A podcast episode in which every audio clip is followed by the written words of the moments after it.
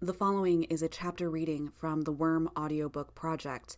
Please support the original author at parahumans.wordpress.com or by donating to his Patreon at patreon.com slash wildbow.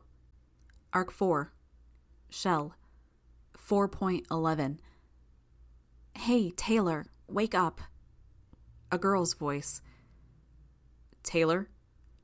A deeper, more adult voice. Come on, kiddo. You've done really well. I felt warm, fuzzy, like waking up in a warm bed on a cold day, all the covers in the right place, feeling totally rested, knowing you don't have to get up right away. Or like being six years old, having crawled into bed with mom and dad at some point during the night and waking up between them. I think she's gradually coming to. Give her a moment. Someone older, an old man, maybe, unfamiliar. I was worried she wouldn't wake up. The deeper male voice said, Could have told you she wasn't in a coma, the girl replied. The same way you're absolutely 100% positive she doesn't have a serious brain injury? The old man asked because narcotics can camouflage the symptoms, and if we wait too long to take action on that, well, nothing beyond what I described to you.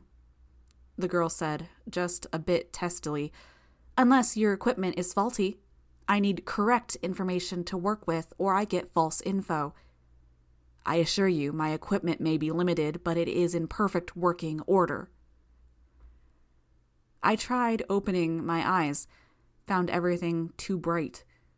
Foggy, like I was looking at it from underwater, but my eyes were sandpaper dry.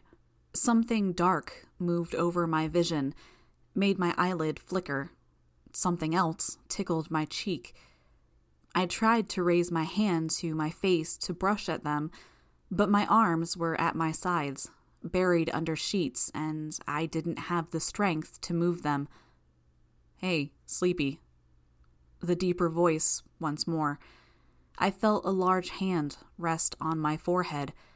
It moved to brush my hair back, reminding me of my mom and dad again, being a kid, being taken care of. The old man and the girl were still arguing. Her tone was impatient. A concussion, severe blood loss, bruising, external and internal, plus whatever it is that fucked with her nervous system. Understand?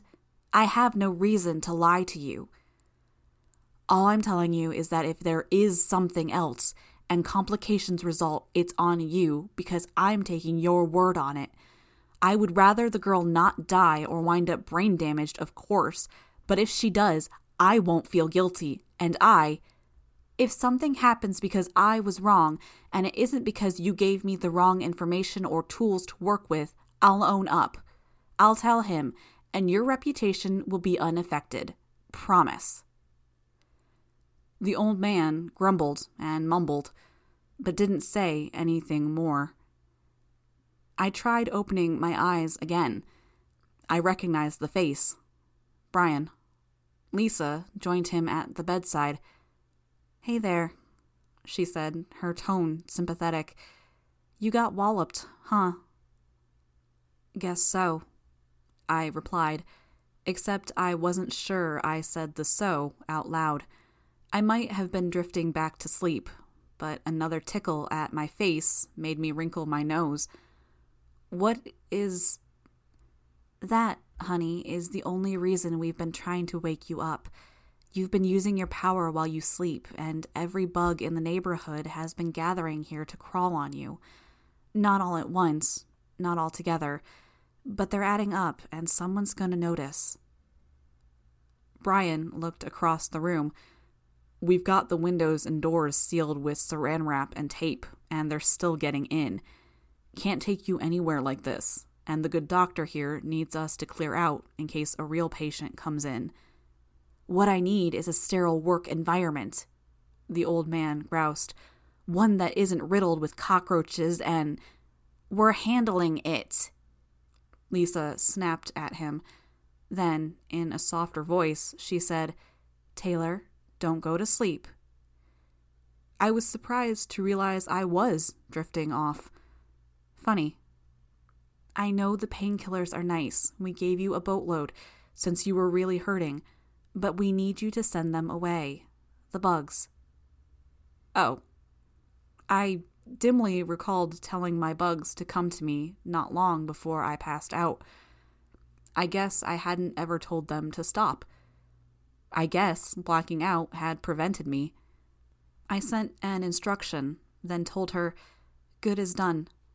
Something caught my attention. Hmm, interesting music. Music? Lisa momentarily looked very concerned. She looked at Brian. Outside, in front of the door, a smartphone, maybe. There's a guy listening to music. Maybe he doesn't have the headphones on, or the buds in his ears, or they aren't plugged into the phone itself. Sounds like orchestra or pop. It's Latin or English? Both? That last bit sounded Japanese. Or Chinese. Is it racist I can't tell the difference? You're babbling, Taylor, Brian said, not unkindly. Lisa briefly disappeared from my field of vision. But she's right. There's a guy on the steps out front, listening to music. How did you know? Moth on the door. I was so busy listening, I forgot to make her go. I'm sorry. I'll. I'll. Shh. Relax. It's fine. Just send the bugs away and you can go back to sleep. We're handling everything, okay? It was okay. I drifted off. I was jostled from a dream. Careful! I am being careful. Stop being so twitchy. Just close the car door. I'm not being twitchy. You almost dropped her a few seconds ago. I swear, if you drop her on her head, I won't. The words were a bass vibration against one side of my body, as much as they were a noise in my ears. I was warm on that side of my body, too. It smelled nice, like leather and shaving cream. I started to say something, then stopped. Too much effort. A girl's voice sounded not far from my ear. Hey there, Taylor. Making a bit of sound? You waking up? I shook my head and pressed my cheek harder against the warm body. She laughed. A knocking sound, the classic rhythm of shave and a haircut, two bits. The door opened a moment later. God, Taylor, is she. The girl, Lisa, I recognized it now, responded. She's okay, just sleeping. Like I said on the phone. I'm sorry to interrupt, just I'm sorry, I've completely blanked on your name, but can I help you carry her inside? Actually, I'm alright, and I think it's more likely to drop her if we try to adjust her to a two person carry. The name's Brian. Brian, okay, thank you. If you could just bring her through here. After you called, I didn't know what to do with myself. I made up the sofa bed in case we couldn't get her upstairs or if there was a wheelchair. I was thinking the worst. The couch is fantastic, Lisa said. She's most definitely not in the worst shape she could be in, or even close to it. She's going to sleep a lot, and you'll need to check on her every half hour to make sure she's okay for the next 12 hours. Besides, she might want to watch TV between naps, so this looks like a perfect place to be. Okay, good. I was laid out flat and instantly missed the warmth and closeness I'd had moments before. Then someone pulled dryer warmed covers and a heavy comforter around me, and I decided I could cope. Would you come through to the kitchen? Our house is small, and I'm afraid there's nowhere to sit in our living room with the sofa bed out. In the kitchen, we'll be quieter. But still be able to see if she wakes up, Lisa answered. Makes sense. Can I get you anything? Tea? Coffee? Coffee, please, Brian answered. Long night. Would it be okay if I asked for tea when you're already busy with coffee, Mr. Hebert? After all you've done, making tea is the least I can do. But please, call me Danny. If I'd been comfortable in a morphine induced haze before, I was very, very awake the moment I heard the name and realized these voices and names I recognized had no business being together. Dad, Lisa, and Brian at my kitchen table. I kept my eyes half shut and hung on to every word. She's okay? Like I said on the phone, she's all right, Lisa said. Concussion, bruising, some blood loss, nine stitches. Should I take her to a doctor? You can, but my dad's a doctor, and he looked her over in his clinic, pulled some strings to get her a CT scan, MRI. He wanted to be absolutely sure there was no brain damage before he gave her strong painkillers. Here, I've got the bottle in one of these pockets. There, it's codeine. She's probably going to have some major headaches, and she was moaning in her sleep about pain in her extremities. Give her one pill four times a day, but only if she feels like she needs it. If she's okay as is, just wean her off. Two a day, or half a pill four times a day. How much? The codeine? Four pills, the CT scan, MRI, prescription. If you give me a second to grab my wallet, I'll give. I could picture Lisa taking hold of his hand, stopping him. She's a friend, Danny. My papa would never even hear of having you pay. So surreal. Hearing words like my dad's name or the word papa from Lisa's mouth. I. I have no words. Thank you. It's fine, really. I feel guilty. We feel guilty. Brian cut in. For letting it happen. That Taylor got the brunt of it. And I'm sorry that we didn't call you sooner. We had to wait for Taylor to wake up and get coherent enough to give us your phone number. I was pretty sure I hadn't which probably made this one of those creepy tattletale moments where she had been able to figure out something I wouldn't have guessed she could. I. That's all right. Your other friends are okay? Rachel's more scratched and bruised than Taylor, but she didn't get a concussion, and she's a tough girl. My guess is she's sleeping soundly at home, and she'll be up and about this afternoon. Alec, our other friend, passed out when it happened, woke up with a bad headache, but he's all right. We've been teasing him about how he fainted, and it's bugging the f- uh, it's bugging him, as if guys never faint. And you two? A little worse for the wear, but you could probably tell just by looking at us, obviously. Scrapes, bumps, bruises. I got burned, just a bit. Nothing worse than a bad sunburn. Not around your eyes, I see. Lisa laughed, so naturally you'd never think twice about it. Yeah, I was wearing sunglasses when it happened. It's that noticeable?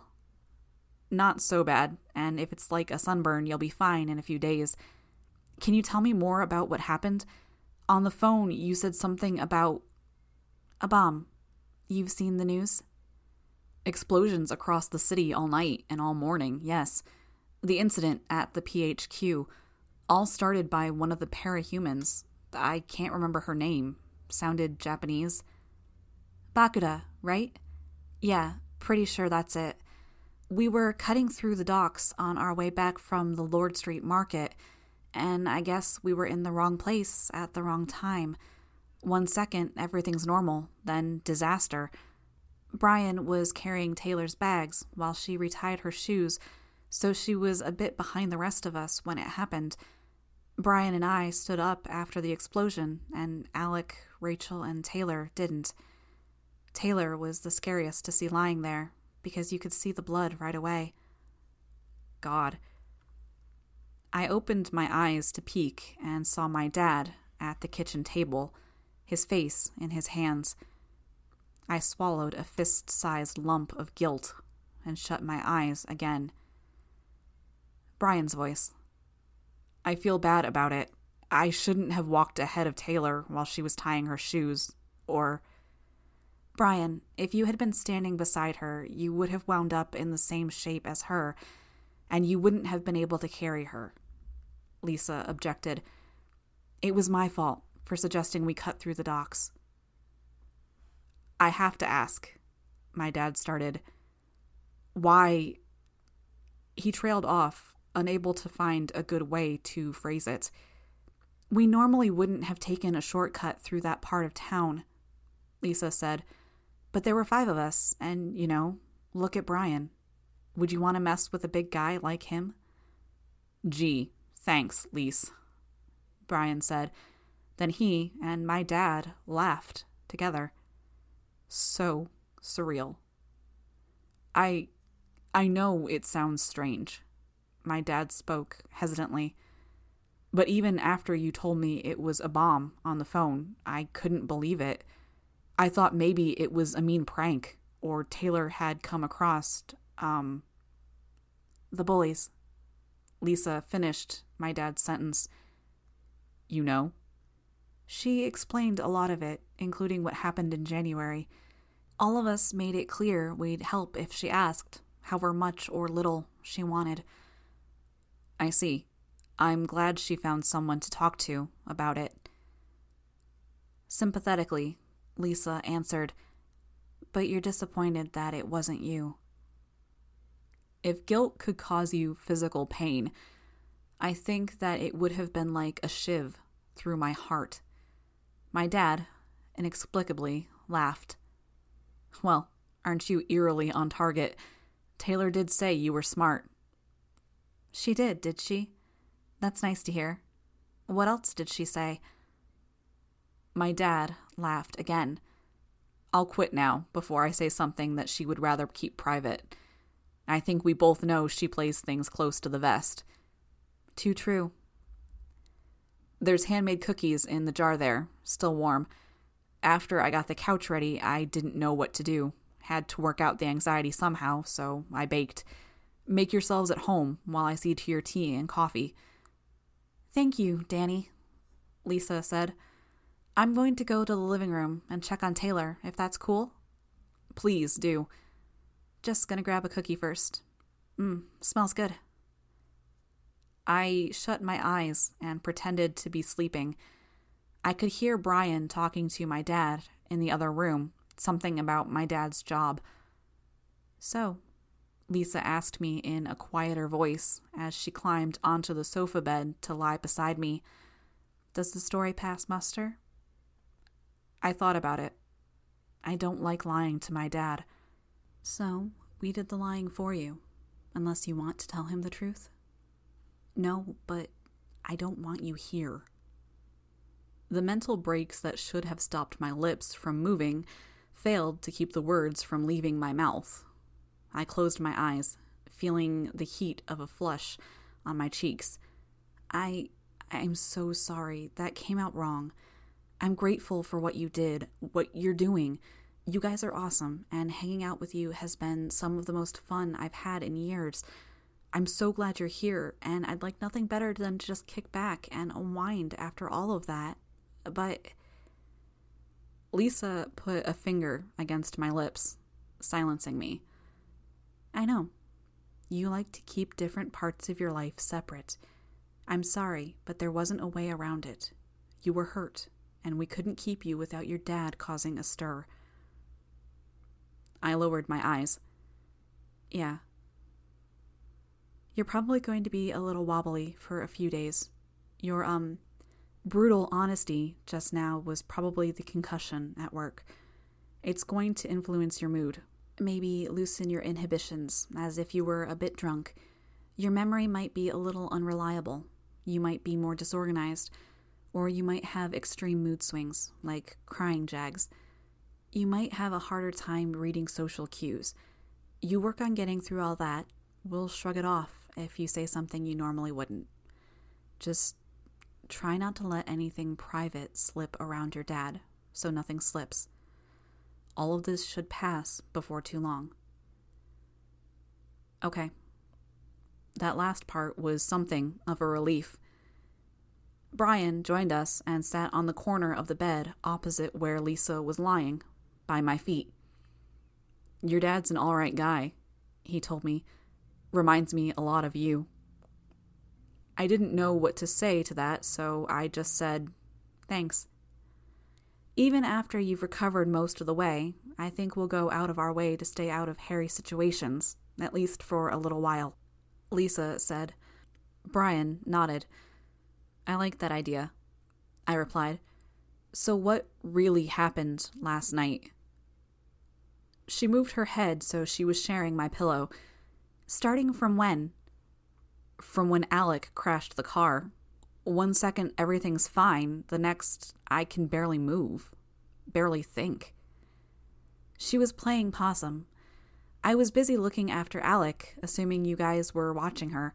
At the same time, you and Brian, I guess, were assuming I'd keep an eye on her. While we weren't paying attention, she loaded her grenade launcher and shot you. It should have burned you, but I think your costume saved you there. Your costume couldn't do much to prevent the concussion, though. There were some secondary effects where it did something to your nervous system, like being jabbed with a taser, but more about incapacitating you with unadulterated pain than knocking you out. I shivered. Just remembering what it had felt like made me twitch, like I was hearing nails on a blackboard. I was further away, and I think your body shielded Brian, or maybe his power helped, because we didn't get hit half as hard. It was still enough to put the two of us down long enough for Bakuda to load and fire two rounds of that gluey string crap. Once that happened, we were pretty fucked. Until you turned the tables. I stabbed her foot, I remembered. Cut off two and a half of her toes on her left foot, one of which had a toe ring. Brian said you pushed the knife toward him as you passed out. He blacked out the rest of the area, managed to reach the knife, cut himself free, and then rescued the rest of us. And Bakuda? I whispered. One of two bits of bad news. She got away while Brian was freeing and helping us. Fuck! I said, a touch too loud. Brian sounded apologetic. You were in bad shape. I wasn't sure what had happened to Regent, and Lisa was a little feeble from the same blast that messed you up like it did. I could maybe have caught up with Bakuda, stopped her, but I decided making sure you guys were okay was more important. I nodded. I couldn't exactly argue with that. Lisa continued. I called the boss. He sent us to a doctor who has a reputation for being discreet and working with parahumans. Been doing it for 20 years. We were worried about you. Sorry. Nothing to apologize for. Anyways, it all more or less worked out. The doc got the capsule out of Brian's nose, patched you up, gave Regent an IV. I sat and watched you while Brian went and got Rach and her dog and got the money. Only two or three thousand gone that someone thought they could get away with grabbing from the bag before it was all counted. Our boss sent a van and picked it up a little after midnight. Money he gave us is already in our apartment, with more to come after he decides what the papers are worth. You said it more or less worked out, and you still haven't told me the second piece of bad news. What aren't you saying? She sighed. I was hoping you were too out of it to ask. You really want to know? Not really, but if I'm going to lie here for a while, getting better, I don't want to be left to imagine worst case scenarios. Okay. She fished inside her jacket pocket, then handed me a newspaper clipping. Except it was torn, not clipped. Newspaper ripping? Across the top, in big bold letters, was the word escaped. When I tried to read the article, though, I found I couldn't keep my eyes focused on one line. Read it to me? I'll give you the cliff notes. Just before she started to come after us in the Jeep, Bakuda gave an order to put another plan into action. Bombs started going off all over the city, blowing up transformers to deny power to entire districts, a school, a bridge, train tracks. The list goes on. People are freaking out. Front page news, it's on every channel. They're saying at least 20 people confirmed dead so far, with other bodies yet to be identified, and that's not counting the four people she blew up when she was holding us at gunpoint.